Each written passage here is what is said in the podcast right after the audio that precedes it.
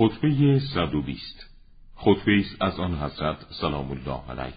در این خطبه فضیلت خود را بیان نموده و مردم را موعظه می‌فرماید.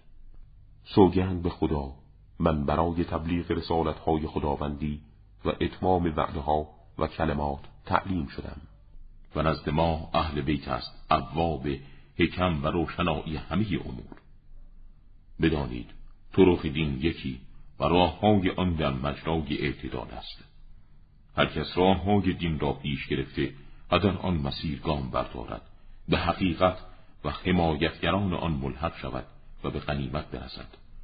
و هر کس توقف کرده و از حرکت در آن راه ها امتناع ورزد گمراه شده و عاقبت پشیمان شود.